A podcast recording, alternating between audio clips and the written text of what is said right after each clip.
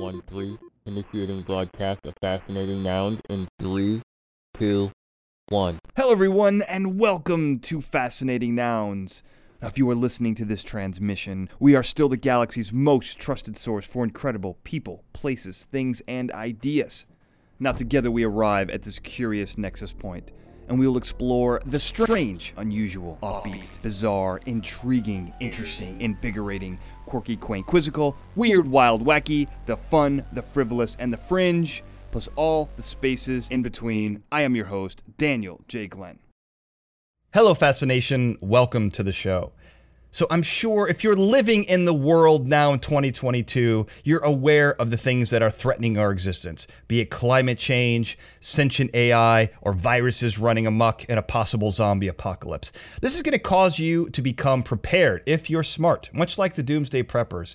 And in any doomsday prepper's house, they have lots of shelf stable foods and MREs. And this is the types uh, of, of food and nutrients that can last for long periods of time and remain, you know, healthy and non poisonous uh, and non lethal, I guess, is, is, the key to that. Well, how is that possible? How has food been able to be preserved for so long? Where did that technology come from? Well, it turns out the Army is extraordinarily co- connected, not only to MREs, obviously, but to a lot of the food that we eat, a lot of processed food. And there's someone who's done an incredible amount of research on this. And in her book, Combat Ready Kitchen, she details all of this, all of the the the innovations that led us to this point. And so I, I'm today I get to talk with the author, who is just an expert in this field, and I just want to jump right into this because there's a lot of interesting things here, and I promise a conversation about the McRib. So, Anastasia, thank you so much for being on the show today. All right, Anastasia, let's see if I can get your name correct. Anastasia Marx de la Salcedo. No, wait, I, I put an extra yeah, lot in there. Let me try it. Let me There's try no it. lot. yeah, let me try. let me try it again. All right, I got it. We got to start this interview right. Anastasia Marx de Salcedo. Um, I like I like the little extra accent, and that's kind of cute. So I'm you just like- gonna is it let you go with that. Is that good? Okay. Salcedo. Well, so this is going to be a very interesting conversation because this the book you've written is extraordinarily unique. And you know, in the world that we live in, especially with food, food being so important and really being, you know, on the tip of everyone's tongue, if I can uh, use a pun, uh, I think what you've done here is remarkable because I think we're going to go in a lot of directions here. But I think the thesis statement that I'd like to accomplish here is we're going to talk about how modern food can trace its roots back to military technology. And that military technology comes from battlefield food, food that was designed to be preserved on the battlefield. And this includes most staples that we eat, which is kind of alarming, uh, but also extraordinarily impressive that the Army can have such an influence on basically, what, 96% of what we eat? I mean, that must have been kind of shocking for you. Well, I think 96 might be a little bit beyond what I estimated. I what I What'd estimated estimate? was 50% of the items, but I did say at least. So wait, so I, I'm that I'm going to give you. It could be it could be 96 because I did say at least 50% because that Right. could be all the way up to 96. Sure. Um, but but I I felt uh, safe saying 50. Um, yeah. Well, we work. We only work in hyperboles on this show. So Okay, uh, well that's good. Let's go. yeah, yeah, yeah. hyperbole away.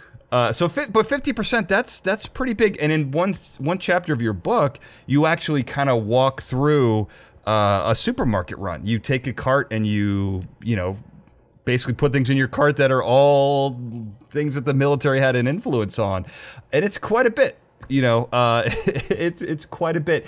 Now, I have to say this. When when there's a quote I want to come in on here, a quote from your book. Okay. And you say that the impact of the military on America's life is so profound that it is unimaginable. And that if we were to try to erase it, we might end up erasing modern existence itself.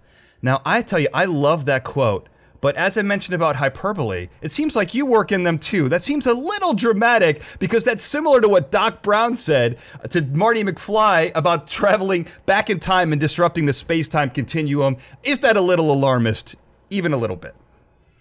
I actually do not think so. Um, Really? and, the, and I'll tell you what my reasoning is. I looked at one very small corner of military influence. And what I tried to do was to uh, trace the connection between uh, the food science that goes into combat ra- uh, creating and and uh, sort of tweaking combat rations and mm-hmm. how that is disseminated to the consumer food industry and we can talk about you know why that happens and how that happens mm-hmm. Uh, later on but going to the point uh, i the the um the laboratory that does that is the combat feeding directorate at the great name. lab at the, at the natick um soldier systems center which is a uh, federal laboratory um dog where there are um do research on anything to do with the individual soldier. And so they have ooh, i think probably at least a couple um, say a dozen, dozen and a half different program areas. Mm-hmm. Um, in the process that I ended up uh, researching and detailing um, of of technology transfer from combat rations to the consumer food industry, that same process is going on, and for reasons we can discuss later, in every single area of military research. Hmm so this um, federal laboratory is has let's say again 18 let's say 12 to 18 different program areas there are 80 laboratories around the country so wow. you have to think about that and yeah. they are and then you have to think about all the different things that um, the military is going to do research on and then mm-hmm. then you'll understand my comment so um, it's going to do uh, research on you know sort of material uh, uh, you know engineering mm-hmm. so so that they can have uh, better surfaces for uh, conveying military vehicles. That's going to do um, research on fabrics because you create um, you, you, know you have your combat uniform. It's going to be doing research on things like you know tents shoes uh, chemistry. Um, we all know the telecommunications um, examples of you know gps and the internet and i mean so it the thing that we have not looked in medicine is a huge area where there's right. been a, a, military influence including right. uh, if we go back you know where did surgery come from surgery came uh, really appeared after uh, the firearms started to be used regularly in in in war, and people needed to repair some really bad injuries. So um, that comment, I do not think is exaggerated. I think that if we looked, I I could not inventory all the different um, subject areas in which there is a military influence, but it is very, very broad. And it's been consistent, um, you know, really since World War II. Well, I, and you know, and we can't rule out that they are working on time travel. So it's very possible that they could be altering the space-time continuum. And if that's the case, then there is nothing alarmist about what you're saying at all. Uh, but that it is crazy to think that the tentacles are everywhere. But in a lot of ways, you know, I mean, what is it? Seventy-five percent of our budget goes to to military spending, and you know, that that does trickle down. Any technology that we're going to develop as a country is going to trickle down to the consumer market and then to the people at some point, uh, which is interesting. But before we get into that, you take a little bit of a journey in this book, uh, which is called Combat Ready Kitchen, and you start out by saying how you're an avid an avid cook. Now, I almost said average, definitely not an average cook, but an avid cook, and that your first your first meal really became your signature dish, and this was spiced eggs uh, this was scrambled eggs with every spice in it. I believe you made this when you were, you know, six or seven years old. Now, what was your patented blend? Can I ask you that? I mean, can you share it, or is it kind of absolutely like the the Colonel's not like the Colonel's recipe? Okay, what, what was in it? I'm so glad you brought that up. No one has ever asked me about spiced eggs before. Well, let's hear and about so them. first of all, I have to say that like many kids, I hated any runny eggs, so they had to be really, really dry. yeah. yeah. um, and my technique was literally, I don't know if my my mother is a little bit um not OCD, but very organized. I think she might have organized the spice shelf a sort of alphabetically, uh, and I just yeah. would run through the alphabet. Sure, it was just sure. everything. I didn't put in, you know, the sweet things, but anything that was like an herbal, savory flavor, I just threw that in Yeah. So anise was that in there, or anise, or whatever that is? Was that a little bit of that in there? A little bit of. Uh, well, that might have been amaretto, that might have that's been a little exotic for my mother's 1970s kitchen. All right, fair, fair enough. But it, so everything, it, but it was yeah, a premium blend of, of of the entire cabinet. I like that. You know, when I, my grandmother, I used to make Sunday. She used to make sundaes for me with fudge. I mean, she went the whole thing: fudge, nuts, whipped Oh, cream, wow. cherries. Yeah. And so what I would do is I would take the bowl and I would mix it up.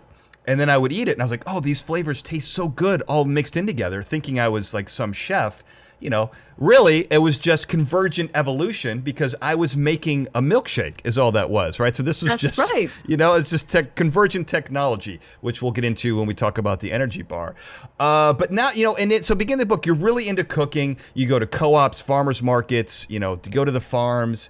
And then, you know, slowly, I think, you know, kids are always the, really the root of all evil. I think we can all agree on that. So once you have kids, then you kind of start buying some of these processed foods and you make the shift into um, i think that that's kind of how your journey on this started right or at least that's how it is in the book you, you started out as, as a you know really concentrating on the items what's going into every meal and then slowly as the kids wanted different stuff and things became easier and you started working on different things then the process began is that kind of what happens kind of what happened and i think you're right and i, I like to um, i'm glad you pointed out my my origins as sort of like one of these kind of foodie people who believe Mhm. it was really important to make everything from scratch and Mhm. organic and blah blah blah blah um, and i'm definitely not that now Mhm. so uh, it's been a interesting journey for me and i Yeah, and you're right that definitely. the kids had a had a lot of influence also my husband Mhm. um, because my husband uh, comes from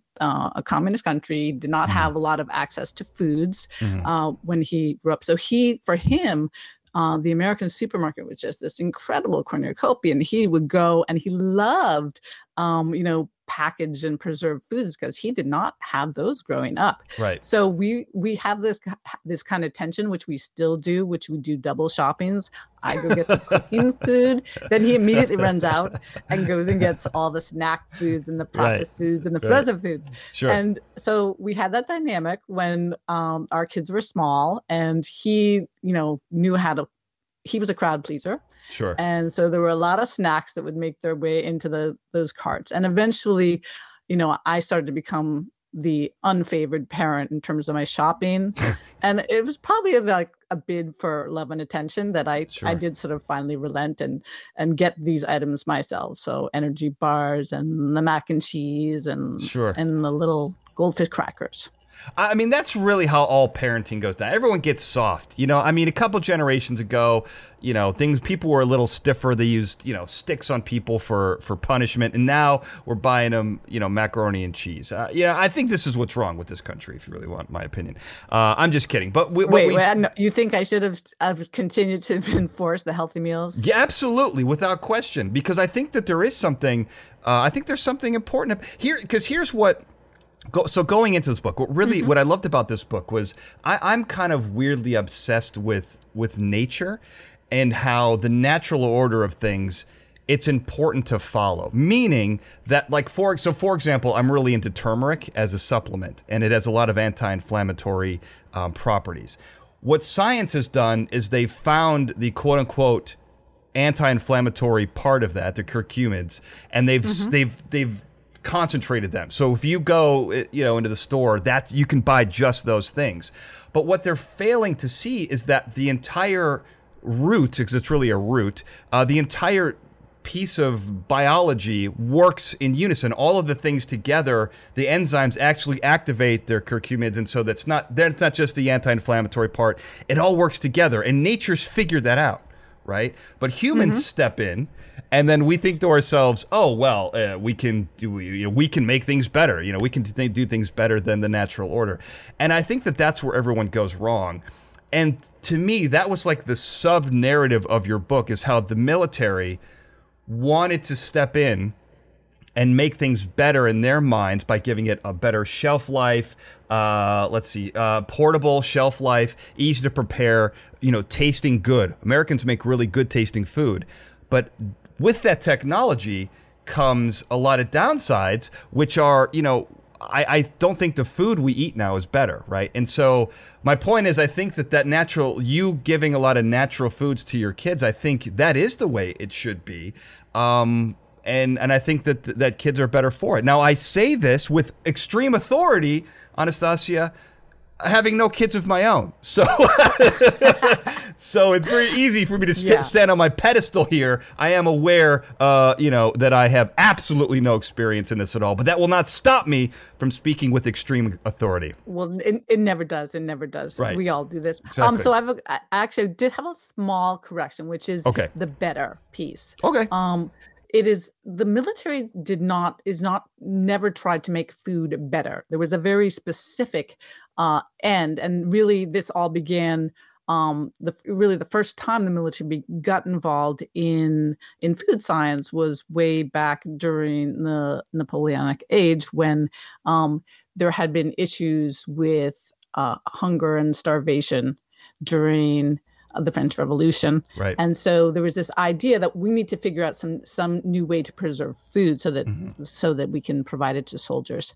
Um, and so that that preservation aspect is probably and the safety aspect are the probably the two strongest Right. uh, uh, you know endpoints for the military in being involved in food science and then you know the others are of course you know they want to it should be rugged Mhm. and affordable Mhm. palatable and Right. and yes nutritious so so i i don't, I don't want to say better because it, it is the, it is better for military purposes Okay, I think that's a great distinction, and and I like that you mentioned the Napoleonic era because I didn't want to get too caught up in the history of this because basically the military is moving soldiers around and they need food to go with it, and it used to be that they would just rape and pillage the town and just steal whatever they needed, and then they wanted to come up with a better system. Uh, because I think I want to talk about some of the technology because that's where my fascination is. But speaking of technology here, you bring up a great point because during the, the Napoleonic era, that's where we get uh, the tin can later, uh, you know, the uh, aluminum can. Oh, wait, I guess, hold on, I may be getting that mixed up. no no But- you're right you're that right, You're, you're, the evolution is correct first Okay. tin then aluminum Okay. Um, and first there's- glass i should say though glass was the Oh, original right. material Right. yeah, and that 'cause it was like soup and glass, right? It was the, that was Appert was making, Yeah, basically well, putting soup in yeah glass, and right? and so what happened was that glass obvi- has some obvious downsides for uh, traveling and Mhm. um, so eventually they began to to to create these humongous cans Mm. um, for and I think I believe it's actually for the the uh, the the Navy was Right. the, fir- the first uh, to use them and then they they evolved into these sort of smaller bits but yeah Well, that's a great tee up here because what I wanted to mention with the tin can is there's this uh, great TV show called The Terror, uh, which is about this naval ship. Uh, it's a fleet that gets caught in the Arctic. That they basically the, the water freezes around them, and they have a bunch of tin cans. But one of the problems is that the tin goes bad and a bunch of lead leaks into the food. And so this was again, as you mentioned, on a basically during the Napoleonic era, right after uh, this is you know on a navy vessel. And there were problems with the canning because we didn't have it quite down. Um, the idea of heating it was right in, but not always done perfectly because you know Louis Pasteur hadn't come around, as you mentioned. He kind of perfected the pasteurization process of killing microbes. But it is an interesting beginning, and that is really where militaries across the world are looking for ways to transport safely transport food for their soldiers. Right. That that is really the kind of the genesis point for this. Right. it was the safe Sort of. to be able to have a food that could last for a long time without Right. refrigeration that's really i mean and be safe yeah Okay. so, so and the transport and yeah that also that is and you know be able to carry it with them um into battle into the field you know on any kind of an expedition yes Well, and it's funny because you know you you the thing that you kind of mentioned. So so World War II, I think you say in the book, is the big bang for uh, for for the military food, and this is kind of interesting because you know the thing that I I didn't really think about until I was reading your book is just how how much food has to be shipped into military bases. So even if you think of you know you know our recent uh, foray into Afghanistan, Yeah, mm-hmm. these are you know these are these are contested roads. These, these this is not you know, this is not an easy thing to do. You have to get a lot of food there. It's very dangerous. And you know how do you kind of counter? I mean, this these are all issues that the military has to deal with, and so our MR, you know MREs can be flown in and dropped from a you know from a ship or, or from a from an airplane or whatever. So there are benefits to that. Uh, but I thought that was really interesting that you bring it up in your book. Yeah, yeah. I mean, the, the you're you're right. You described that whole evolution. Um, you know, starting you know, originally, of course, people would forage. Um, and although combat rations are quite um, ancient and really right. be, appeared with the first civilizations because we've are not um, peaceable unfortunately and so um, but they weren't they, they were not very uh, you know they were pretty basic there were little cakes that they could be carried and and so forth later on there was uh, the Egyptians added in thing dried fish, which was great because the protein source. Um, and and rations really started this kind of this sort of dried foods that people could take with them mm-hmm. for a, uh, a couple millennia, and then later right. on with modern armories we were like okay we want to be able to create um, aside from the foraging and you know grabbing everybody's chickens and you know going into their houses and grab, we'd like to be able to have something we can bring with us. Sure. Um, and as you mentioned, it is very hard to um, get things in and out. So again, you have this uh, sort of this this this weight that's pushing you more toward creating these imperishable items mm. that can be last forever and so that becomes a really again it's just so so important for for a combat ration well, now let's so let's see where we are. Let's talk a little bit about where we are and then how some of these staples kind of came to be. Because you actually got to visit uh, the, the the Natick soldier facility and the what is it? The food directive is that the, the, the, combat, food, food directive? directive? Yeah, yeah. I love that name. Uh, that's almost as good as the um, what is it? The Worshipful Union of Butchers, which which is also a great name for an organization. Oh, yeah, yeah uh, yes. that's one of my favorites. So you so it's not far. So you're in Boston, correct? Yes. I went to school in Boston, so we, you and I are probably right down the street from each other. Uh, oh. And we were both right down the street from this soldier from the from the Natick Research Facility. Now they let you in there, and you detail this mm-hmm. in your book. That must have been kind of exciting. Um, but tell me a little bit about your experience there. What were you expecting, and then what was kind of what was kind of delivered? Well, I will say um, on I went uh, expecting. I was looking a little more for color because mm-hmm. I had I had a feeling I wasn't going to, you know, they weren't going to be revealing their their latest project. wasn't like Willy Wonka, Some, right? Yeah. a lot of the stuff I had, you know, um, which I got, and yeah. they were they. Um, it was very interesting. Um, you know, in terms of of actually some of the funnest part was their uh, their testing laboratory where they're t- constantly testing the combat rations and you get to taste them. And they have this whole system which was developed by the military in terms of how to rate them. Um, you know they had uh, these large kitchens where they're kind of concocting little variations on you know the latest menu item they have a packaging lab i think i described that and that mm. that was actually really fun um, because they're they're trying to figure out how to subject these uh, rations to sort of the conditions that they might find in the mm-hmm. field including things like um, having a special machine that simulates like you know 300 miles of bumpy right, road yeah. and dropping literally they had like a, th- a device which just drops the rations over yeah. and over again and yeah. they had special heat chambers so um the, and and that was all very interesting um it was also fun to uh, go on a military base i had to go through of course you know a, a special entryway and i had my car searched and i get searched and you have to have be vetted beforehand um, so, but I didn't really expect and to find out too much on what they were doing in terms of their current um, food science mm-hmm. research, and, and that I was able to. I, I went. I went back to documents, and that's always sort of my go-to's. Go find the really boring documents right. and go through them. You know, um, sort of and find that. So, so what I found is that I could piece together what they were doing, um, what the research agenda was, uh, by looking at the military budgets from year to year. Oh wow! And seeing like little changes in the, which I get. And uh, interestingly enough, they still. Uh, I recently was going to um wanted to update it, and some I oh I know I did a radio Uh-huh. show, and I said, "Hey, I'm going to be talking to with the Aust- it was the Australian um, equivalent of the of the combat feeding directorate," and they were like, "I said, you want to tell me what your your latest things?" And they're like, "No."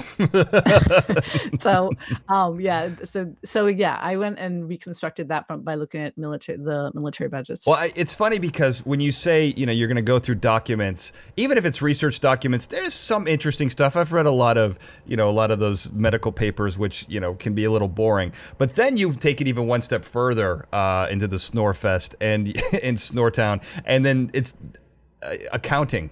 now we're gonna look at it. now we're gonna Oh, look at you know accounting, and it's like, oh my god, that I, I don't know how you did that. That's uh, that's impressive. I, I have to admit. Um, what's also impressive is that while you were there, uh, you went with menu 18, which is a beef patty. Uh, and you describe it so well because it's this is a beef patty that's sitting at room temperature for two years. It's heated in a transparent bag, which is the, the actually the, the heater that they have is is kind of cool. It's um chemical reaction with magnesium salt, water, uh, you know, and, and it basically, you know, will heat up. You put water in the bag and it, it heats something up. And if you look at the instructions, it's actually very funny because it says it has it at an angle and it's got like what looks like a rock in the diagram, and then it says balance on something, and it literally says balance on something, which is uh, I usually expect the military to be uh, more exact than that, a little more articulate. But yeah, i know I put it know, on that's- something. that's a fun line but uh, but I love that. But so how was it when you when you ate it? Did it taste like a hamburger? um it, like i think i said it, it it was palatable if you were hungry I think that's about all I'd say. Um, you know, there there are items that, but so we should talk a little bit about when the combat rations are used because they're not typical. They're not something that you would be eating day in Okay. day out. Um, usually, you're going to have um, a large uh, be associated with a, a large base where they're going to set up an actual kitchen, have actual Mhm. cooks. Um, they even sometimes have uh, fast food. of, Yeah, that was um, crazy. stands on on you said that, I didn't know that. Yeah. So um, these the the combat rations are used when you're out, you know, in the field. They would uh, or in a forward uh, operating base, which can be um, sort of you're you know out there for a limited period of time. It could be three, you know, few days, or it could be uh, several weeks. You're not supposed to be eating these for months on end. Um, so that you know that makes a difference. So the so you're in this p- extreme situation, and you know you're trying to to get as many calories. One of the interesting things that happens with um, it's unlike here at home where we like you know we have we have to watch ourselves so we don't overeat. Um, when you're in these kind of situations it's very stressful and it's actually hard it's that that causes you to lose your appetite. Mm. so one of the issues becomes something that they call battlefield anorexia. Oh wow. um, which is that soldiers just they, they don't feel hungry because they're dealing in constant stress. So that it's they have to try and get them to eat. Um, so one of the ways around that of course was moving sort of away from more traditional meal type uh, foods to a more of a snacky snackier approach um, which you talk about in the book, which is which I didn't know was a problem. Be, uh, you know, it's a good point to talk about the rations first, which is kind of like a meal in a bag. I guess is, a, is the best way to explain it, right? yeah And so it's it's. i want to i have Do you? Let's. if you'd like to Oh, let's. one. Yeah, yeah, yeah. Let's see what you got here. This one's a pre-open one. Um, let's see which menu. Oh, this is this is a good one. Um, let's see, it's pork sausage Oh, can you- patty. Can you hold up for those watching us uh, on YouTube? Uh, look at that. Now, I will tell you, I'm going to tell you a story about MREs, but I have a lot that are just like that that I pulled out of a dumpster in the early 2000s. So, okay. Well, the question is, will, would you eat it on camera? well, I don't have one with me, luckily, but I've never opened one, and this is a perfect opportunity to see what's in those things. Yeah. Would you? So, would you like to see what's in it? Um, Definitely, you can do that. absolutely. Yeah, let's see what you got. So, um, here we have the actual pork sausage patty in this little Right. box. And inside, um, you're gonna have your flameless ration heater. Yeah, that's cool. Which would heat that up. I might have taken that out. And this is so this um this little package is called a retort. Wow. pouch. So I want to just explain how this for people who can't see this. This is a vacuum sealed bag around the beef patty, which is Right. There's a little patty in here. You can kind of see Yeah. the shape. I feel like I, I, I have some scissors I could open up, but then I might be I might feel because I'm I'm one of those people who can't resist a Yeah. dare. I might feel that I have. Oh my God! I can't And resist daring you. I think this one was packaged in 20, 2016. Oh, okay, so that's not so bad. which is technically it should I I would trust it still, yeah, but um, yeah, yeah. I don't want to make you sick. I actually know what this is just a tear thing. Uh, if you look, if you want to do it, you, You want me to yeah, yeah, it? yeah, sure. Let's let's let's see this live. Oh my! Yeah. And it's easy to tear. right, I'm now watching I'm- you tear it I hope open. I don't squirt all over my Yeah, be careful. my office. Oh yeah, be careful. I think I might I might have to get my I scissors. I do like the brute force approach because there's no one in the military who's going to be bringing scissors with them. Maybe a combat know, knife, but, but, but I don't. Do I want to be getting pork? do you want the? sausage Ex- sauce all over my? s- I think you should be Yeah, opening it with think your teeth if you really want to do it like the military. Uh, Yeah, do you want the know, experience, not- Anastasia? do you want the real experience All or not? here we are. Let's see. Oh, you- you're off. You're off Oh, screen here. Let's see. I'm, I'm at the edge of my seat here. Sorry. Oh, Um, this is looking very. hold on, hold on. Reminding me a lot Oh, of oh, bring it, bring it over, bring it over. Oh my goodness, that looks like dog food. uh to the right, to the right. Can no, no, there we go. Oh wow, yeah. Oh, that's something. I I'm not gonna do that. I'm sorry. Wait, can you bring it back in closer to your face, just so I can see it on you camera? know what? Oh my goodness, yeah, that's Okay. interesting. Whoa, ho, ho. You know, this is an older MRE. this is not smelling good though. It's not doesn't that it smells bad, like Yeah. that it's spoiled. It's just starting to smell very chemically. Oh, that's And I will say interesting. Can you explain that? Yeah, um, explain that smell to me, because I'm curious what the actual what it Yeah. smells like. Yeah, it's actually a really interesting thing. so It brings it up, um, which is that so so to make something last this long, so Right. um, by law, a combat ration needs to be able to last for three years, um, at 80, at 80 degrees Fahrenheit. Right, 80. Yeah, 80. I was gonna say because it has to. 80 degrees is pretty warm for something to exist. yeah so um to do that you have to do what is uh, create what is called in food science terms a shelf life system Right. um, which generally involves uh, both uh, chemicals and uh, stabilizers Sure. so that things don't deteriorate because Yeah. food is a really interesting substance it's constantly um, the molecules in food are constantly moving Right. even if you have it frozen sol- well frozen solid is hard but um, so it changes over time Yeah. and so in order to get something to last that long you have to add a lot of chemicals and now over this again i think is probably six years old those chemicals are starting to predominate on the nose of the of the pork patty on the nose. So what? So what does it smell like? Because you actually are uh, a remarkable food critic in the book. Yeah, I mean, the way you describe things is is very impressive. I can smell a small. I can smell the pork, uh, pork undernote, but there's like those sort of like, it almost smells, um, sort of like an, an epoxy smell Yeah, yeah. that I wouldn't. I, it's it would be hard for me to. If I held my nose, I might be able to take a bite, but I'm not going to offer that. So we are not. So basically, you're telling me that we're not going to get your your assessment of the mouthfeel of that beef patty. Is we're not. No, no. not okay. pork patty. No. Pork patty, So sorry, okay, sorry. moving along. Right. So the and we didn't get into the retort pouch, which is also really important Yeah. technology. Yeah. Uh, so that this is also packed in a retort pouch, and this is just a little. This is a chocolate chip cookie. Oh wow. I could that would probably be safer to eat, but I'm I'm not gonna Okay. offer that. Okay. Um, and so the retort pouch is actually a replacement for the can. oh, interesting. Um, this little plastic pouch was developed by uh, the Natick Center in the 1960s, uh, and it is um, a replacement for the can. So you can you can essentially can stuff inside, and it's and um, while it wasn't uh, embraced uh, that quickly by American food manufacturers, it did it was uh, used in Asia.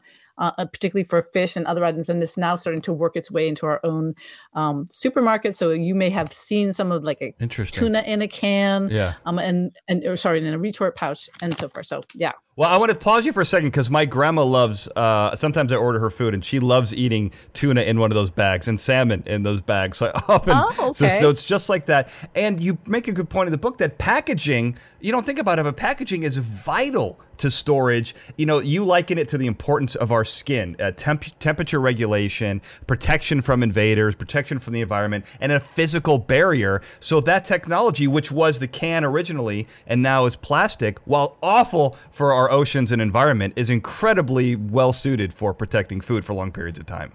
Absolutely. And yeah, I, I have actually that metaphor is perfect because those are really the functions of the packaging. Um, you need to, it's a barrier, keep protects it from invaders, keeps out um, you know, it it keeps it from changing and so forth. So yeah. Yeah, it doesn't keep humans out because you open that pork patty very easily, but it'll keep everything else No, out for that. sure. All right, so what So, else we got? What so else we got in your old bag of goodies? All right, so I have granola. Granola is, uh, you know, uh, this is kind of a traditional item. This is just in a regular plastic bag. Um, oh, and here's the here's the flameless ration heater. Oh wow! Uh, so that is so. Hold, if you don't mind moving it just in front of your face, so I can get full screen on it. Yeah. Uh, so that is it's much bigger than I thought. So this is a large plastic container. It's got instructions on it. It's roughly looks like it's almost a foot long, maybe uh, Mm-hmm. half a foot wide. Um, and so you just fill that with water, and is it so it operates like a You don't fill it with water. You fill it to a certain because remember this is a chemical reaction. right, right. An exothermic reaction which creates heat. Oh, do not And overfill. want it- in fact, it says do not overfill right here. And move it. Hey, can you move it closer just so I can see the put it on something where it says, yeah, rock or something right there in the center of the screen, put on a rock Yeah. or something. I love Um, that. So so yeah, and um, this is very handy. yeah, those are Uh, great. and you and then let's see what else we have in here. We've got oh we have okay we have a powdered beverage. Oh, that is interesting. So that looks like a gigantic Kool Aid packet. Uh, if the Kool Aid packet was for, you know, the Jolly Green Giant or something like that. It, it- it's essentially that. Um, and this would be probably a dehydrated, well, may not be powdered, but dehydration and um, was one of the military technologies that came out of World War II. Mhm. Uh, uh, sorry, um, freeze dehydration. And then here you have crackers. This is this is sort of an ancient uh, combat ration, which is the cracker. Wow.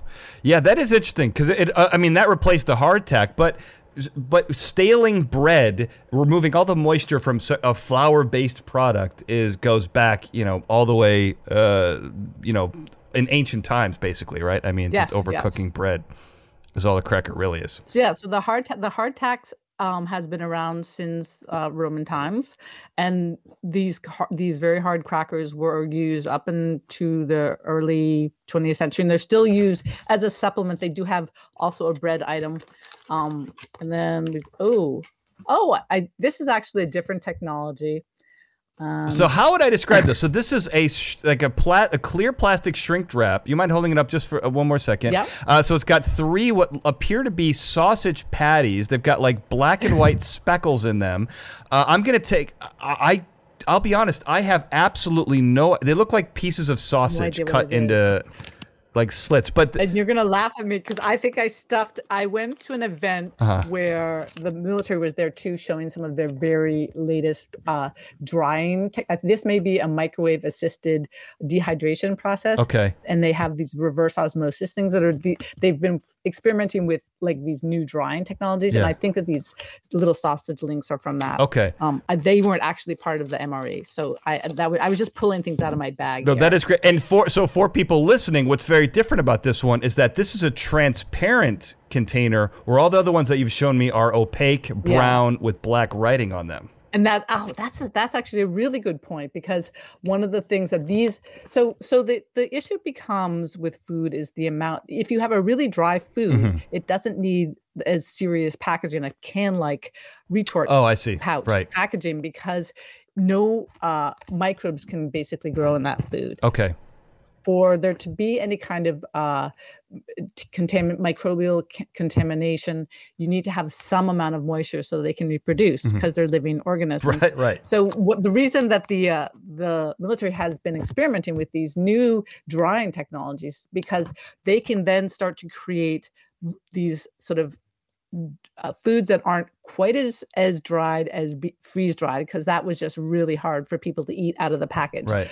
But um, sort of in between that are not in danger of that kind of contamination. And that will mean they don't have to put it in this serious packaging, which is a cost. I see. Okay. And is also um, very hard to deal with if, on the waste perspective Right. because it has a combination of foil and plastic. right, right, right, right.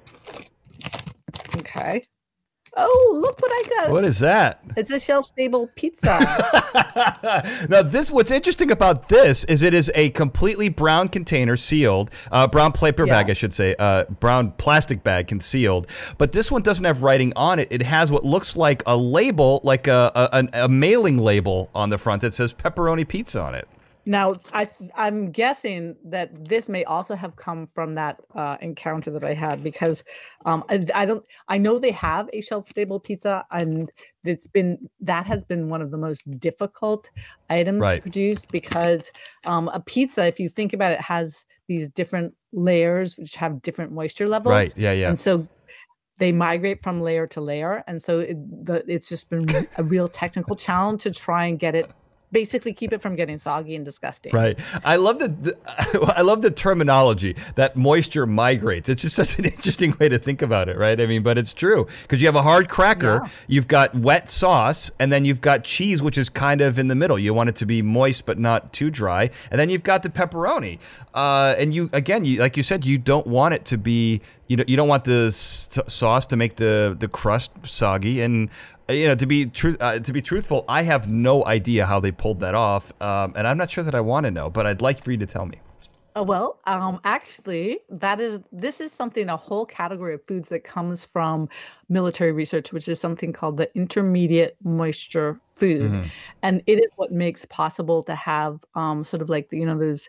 Uh, like those, what are they called? Bugles, or you have you like like a filled um, kind of cracker with the cheese. And while you, while it seems like those two things have a really different moisture content, they do not. So what you do yeah. So there's so um all this kind of goes back to something called uh water activity. and what water activity? So you have something word. like right, okay, more more fun terms for Yeah. you. Um so when you think of like a, a a typical item you would describe it as like being moist or not moist, right? So that the water activity is has to do with what um molecules in the food are not actually bound to other molecules in the food and so it's it, so there'll be some water that's free Mm-hmm. Okay. so Okay. what water activity does is it binds up some of those molecules to other things so keeping them within the food and reducing the amount of free water Okay. That you should be you should be jumping on that term by the way free If water I love free water. That's great. The world should be Okay. jumping on that. Yeah. um yeah so anyway if you get the the water activity which is describing this thing down to into a certain zo- range then you can keep uh, you can pair things with the same level of water activity because they won't migrate Okay. from layer to layer Okay. and so those weird little bugly things with the cheese and the and the cracker will have the same the cracker and the cheese both have the same water activity and that's how that works I will tell you, I wish it's not because it's not bugles because my grandma used to buy bugles for me, and those Oh. those actually look like little cones, like hollow cones that I used to put on my fingers. Yeah, yeah, yeah, But what you're talking about, I and I wish I could pull it out, but I don't know. They're like um, they're like little logs, like pretzel logs with the cheese in the middle. I know exactly what they are. yeah i know me too Um, okay But yeah, yes, but that's interesting to think about. Um, but you can start pairing these things with similar water levels. I, I thought that was that was extraordinarily interesting. And the, so on on that, which which I want to make sure we talk about the energy bar. Because I thought this was this was this is great for so many different reasons, but not the least of which is that an apricot bar, uh, which I believe was an intermediary food, was on the Mm-hmm. space station. That was one of the first foods that was brought up there, I think, uh, if I remember correctly.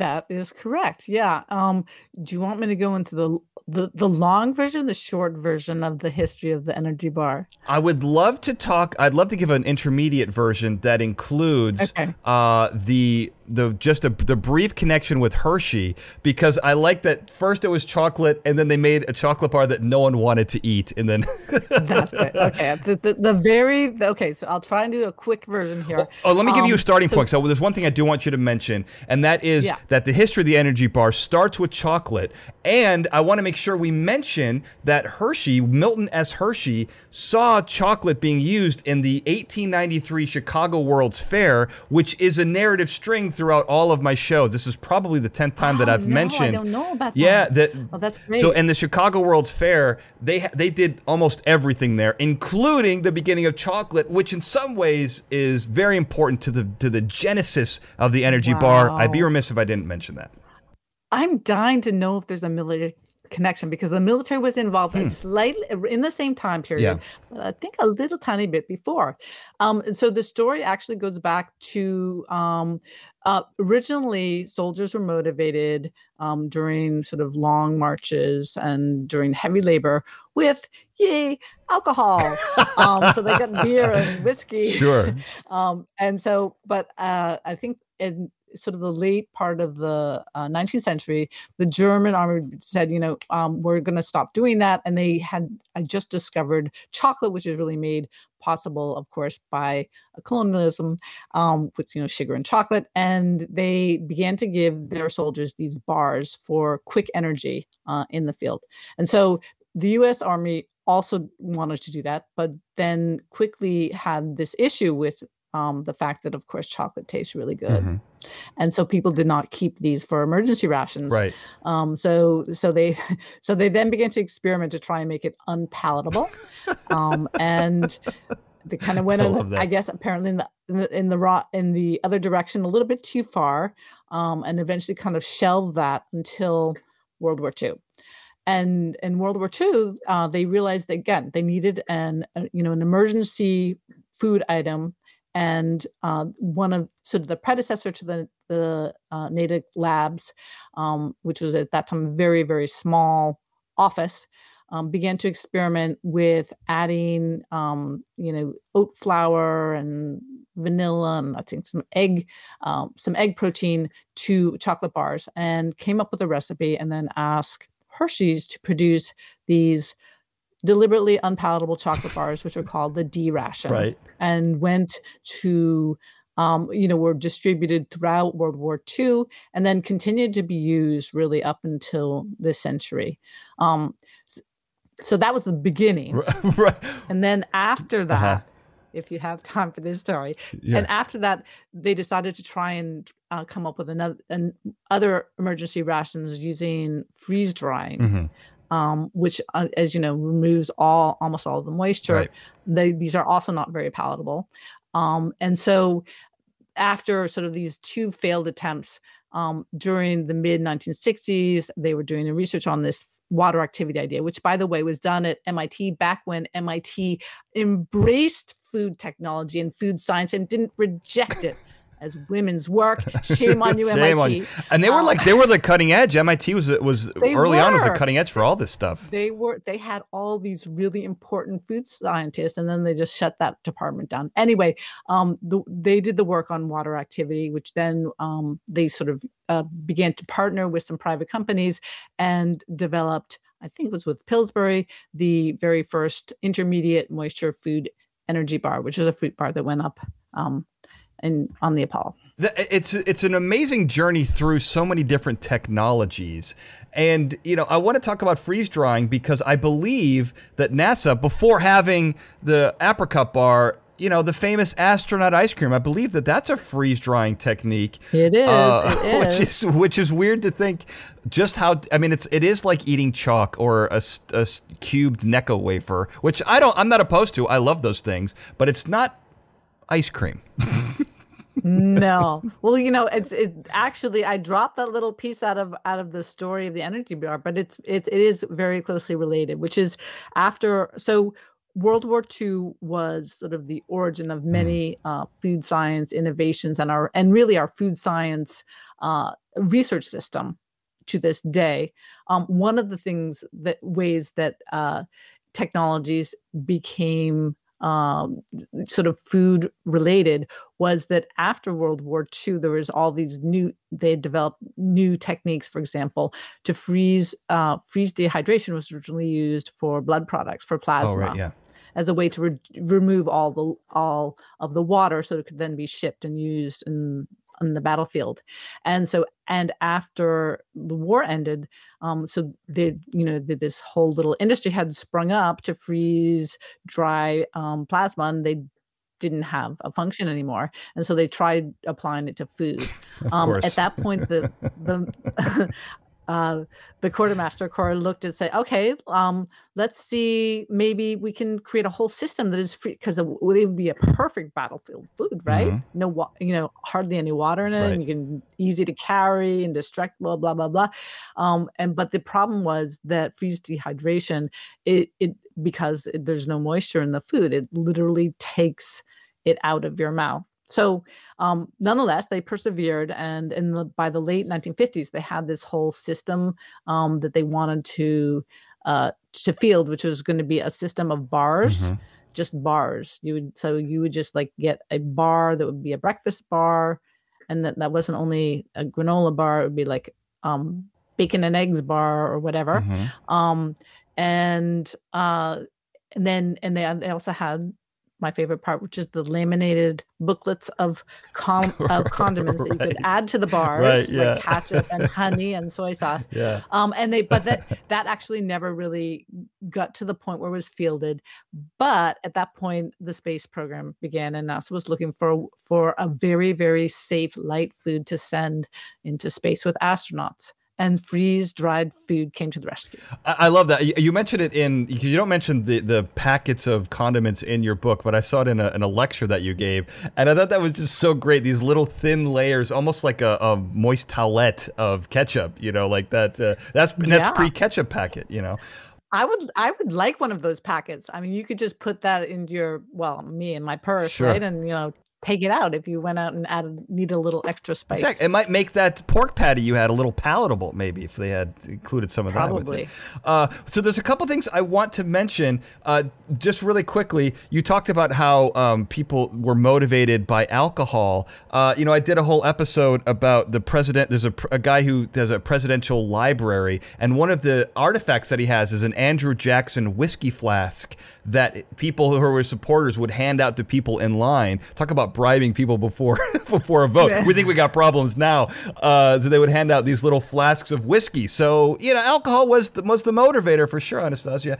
Uh, and uh, you mentioned. Um, uh, the all these you know the, the, the, I want to put a button on the story as we talked about convergent evolution and I'm going to put myself in the same sentence as the people who created the power bar in 1983 and this is a great story because essentially uh, it's a, a, marathon run Jennifer and Bill Vaughn uh, created the power bar uh, with with Brian Maxwell who I'm sorry Brian and Jennifer were the husband and wife team uh, mm-hmm. Bill was the, um, I think, the money man uh, or the scientist. I'm getting this. I'm really botching the, the story. The I'm totally yeah. botching the story. No, that's good. That's but good. they worked together and created the power bar. But they didn't have any of the technology that the army had. So in a way, they created something you know, in a, in parallel with what the army was doing, and I thought that that was really interesting. That that's where their mind went. That maybe it's a natural evolution. I don't know. When you say they didn't have any of the technology, what do you mean? Uh, well, I mean that they didn't have access to what the army was doing. I mean, that they didn't have the technology, I should say, but they didn't. They didn't know what the army was working on. I guess. Uh, or am I wrong in that? I thought because I thought that they kind of created this completely independently. Is that is that I wrong? You, well, well, um, the I think that the they that it was pretty much what so I we haven't really talked about this, but what happens is usually um so the well um, let, me pause you for one second. Come, let me because the reason why i'm saying that is because I'm uh, in my notes here. I'm saying that there were he that Brian claims no connection to the army. Uh, and all that they, right. all the research they used was based on a guy named Ted Labuza's work, and none of the military papers were available. So what I guess what I mean is they were able to create this power bar without the technology and inside know-how from the army.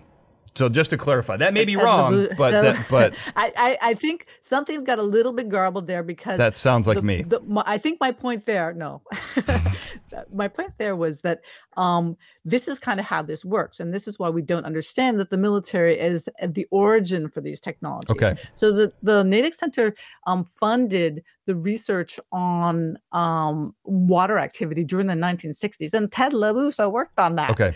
Oh, I see. So I see. then he he was at MIT. So then what happens is uh, meanwhile they're working on the actual the application they come up with some energy bars they're working with some companies and they send those into space and there was a whole first generation of energy bars during the 1970s it wasn't didn't really catch on that much okay. um so and a lot of them were just those big old cereal companies you know like general mills mm. and um again pillsbury and and so forth and post so then in the 1970s, uh, in, in the early 80s, um, there were some these new applications, and and there were two um, ones.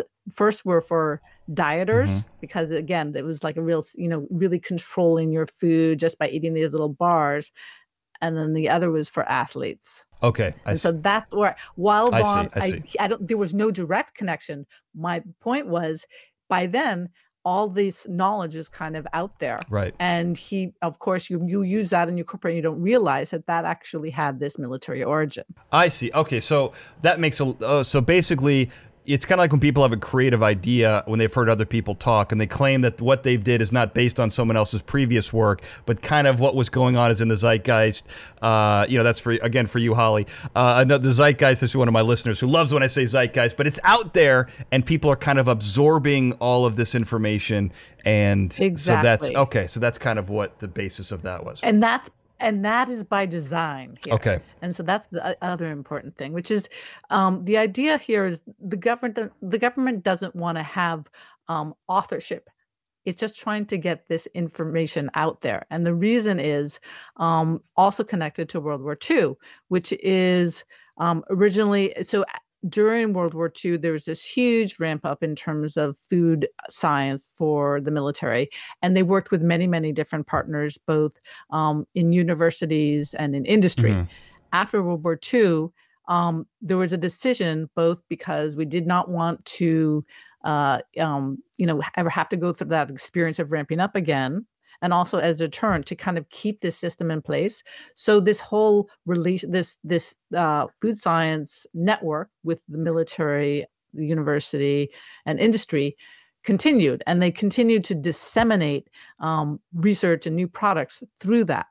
That was um, only sort of accelerated in the 1980s because there was this be at that time the us was kind of perceived to be falling behind japan and we were trying to like accelerate um, the transition of technology that might have had government funding right. and so there was a bunch of different uh, uh policies that were put in place so that you so that federal laboratories are mandated to get their findings and their research results into the hands of the private sector. Which is kind of, you know, it's interesting because there's a whole book you could write on which companies get to use that advanced technology. Like who who has access to it. I'm sure if I start a food company, I'm not getting access to the cutting edge technology, but but Kraft, Pillsbury and, you know, Absolutely, you are so right the the the the traditional big boys are the ones who have that access. And um, a great example would be something called high pressure processing which was um, a cold uh,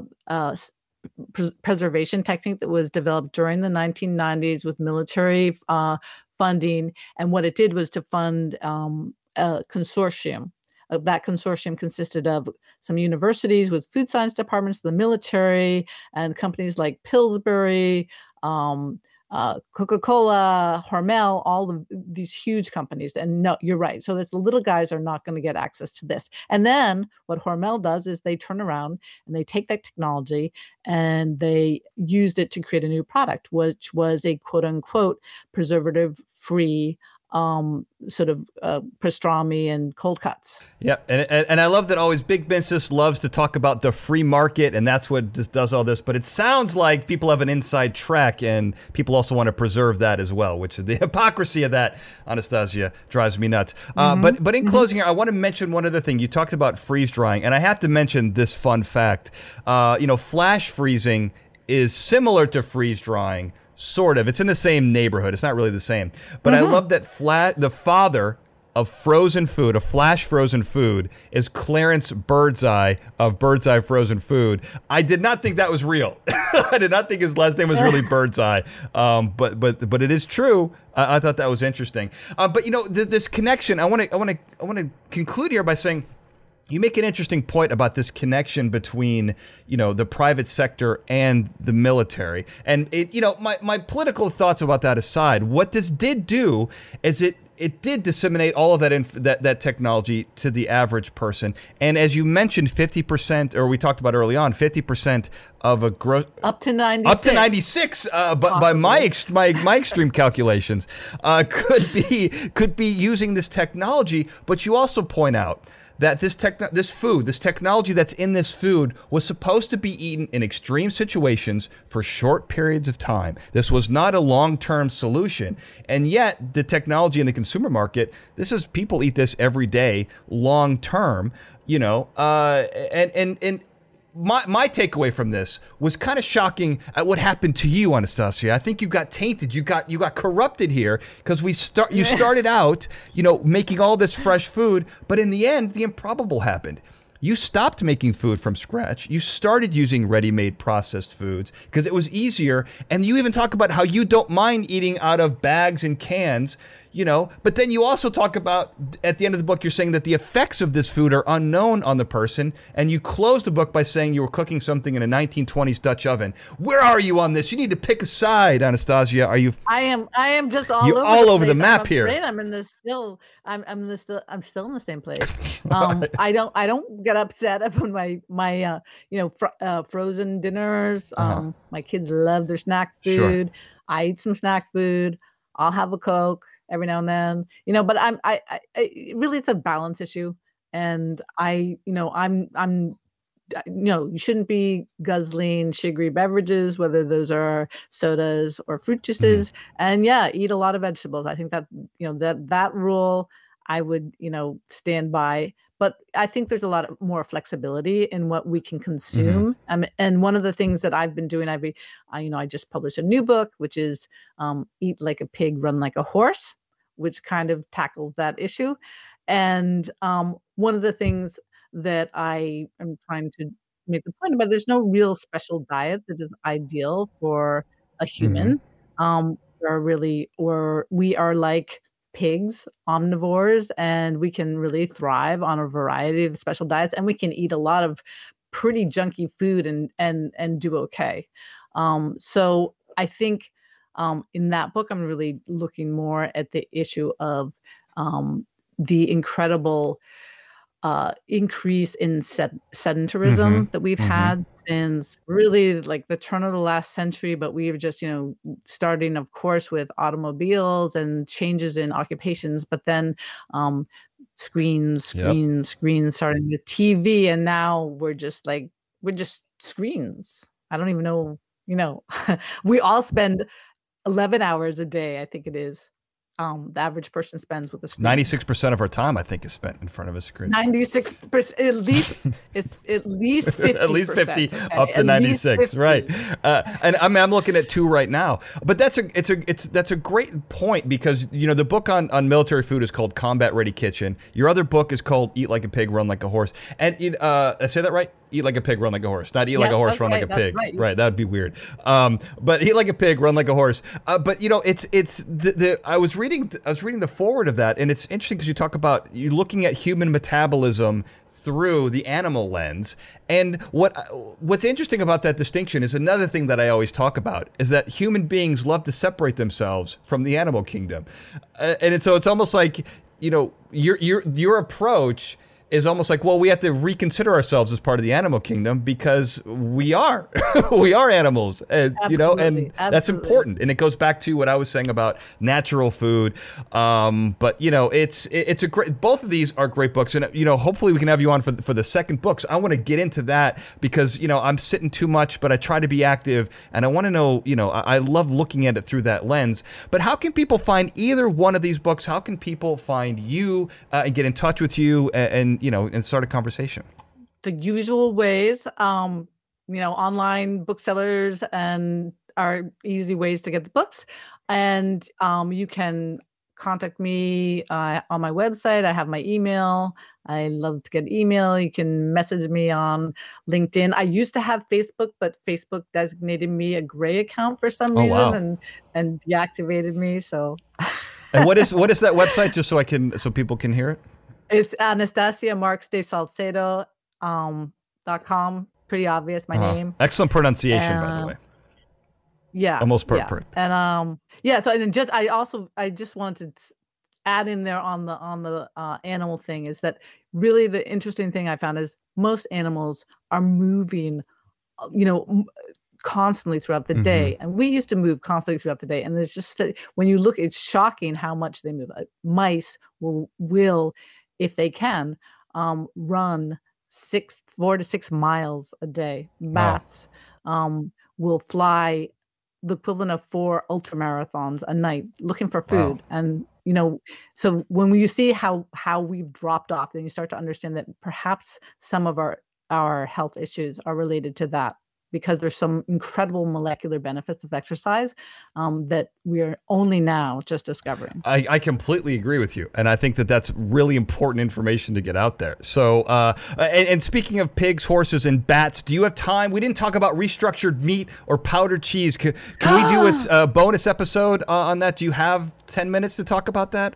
Sure sure All sure right, go ahead. wonderful. So we're going to get into that. You can find it on the podcast feed, uh, but of course you can find the show we are on. You can watch. You can watch the visual. You can watch uh, Anastacia almost eat a pork patty. If you go to the YouTube page, it's youtube.com backslash Daniel J Glenn to see the YouTube, the video version of this. You can also find it on the website fascinatingnouns.com, and of course we're on Twitter, Fascinating Noun, and on Facebook fascinating nouns. Uh, but this has just been a wonderful conversation, Anastacia. This this is just uh, blew my mind with, with how the military is so tied into our food. Uh, it's terrifying, um, but uh, it's not as terrifying as restructured meat, which we're going to get into. Uh, but I want to thank you so much for being on the show and telling me about all this this crazy food.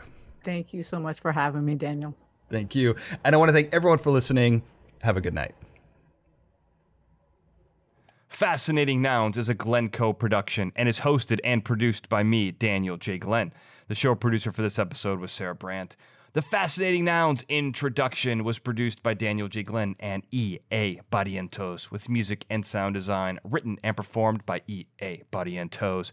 And I'm guessing after listening to this, you never want to miss another episode you're going to want to subscribe. We are on all of your favorite podcasting platforms, and we even have links right there on our show website, which is fascinatingnouns.com. You can find all the links right there. And let's say you don't have a favorite podcasting platform, that's no problem. You can listen to every episode right there on the website, which is once again fascinatingnouns.com. And while you're there, don't forget to sign up for our newsletter.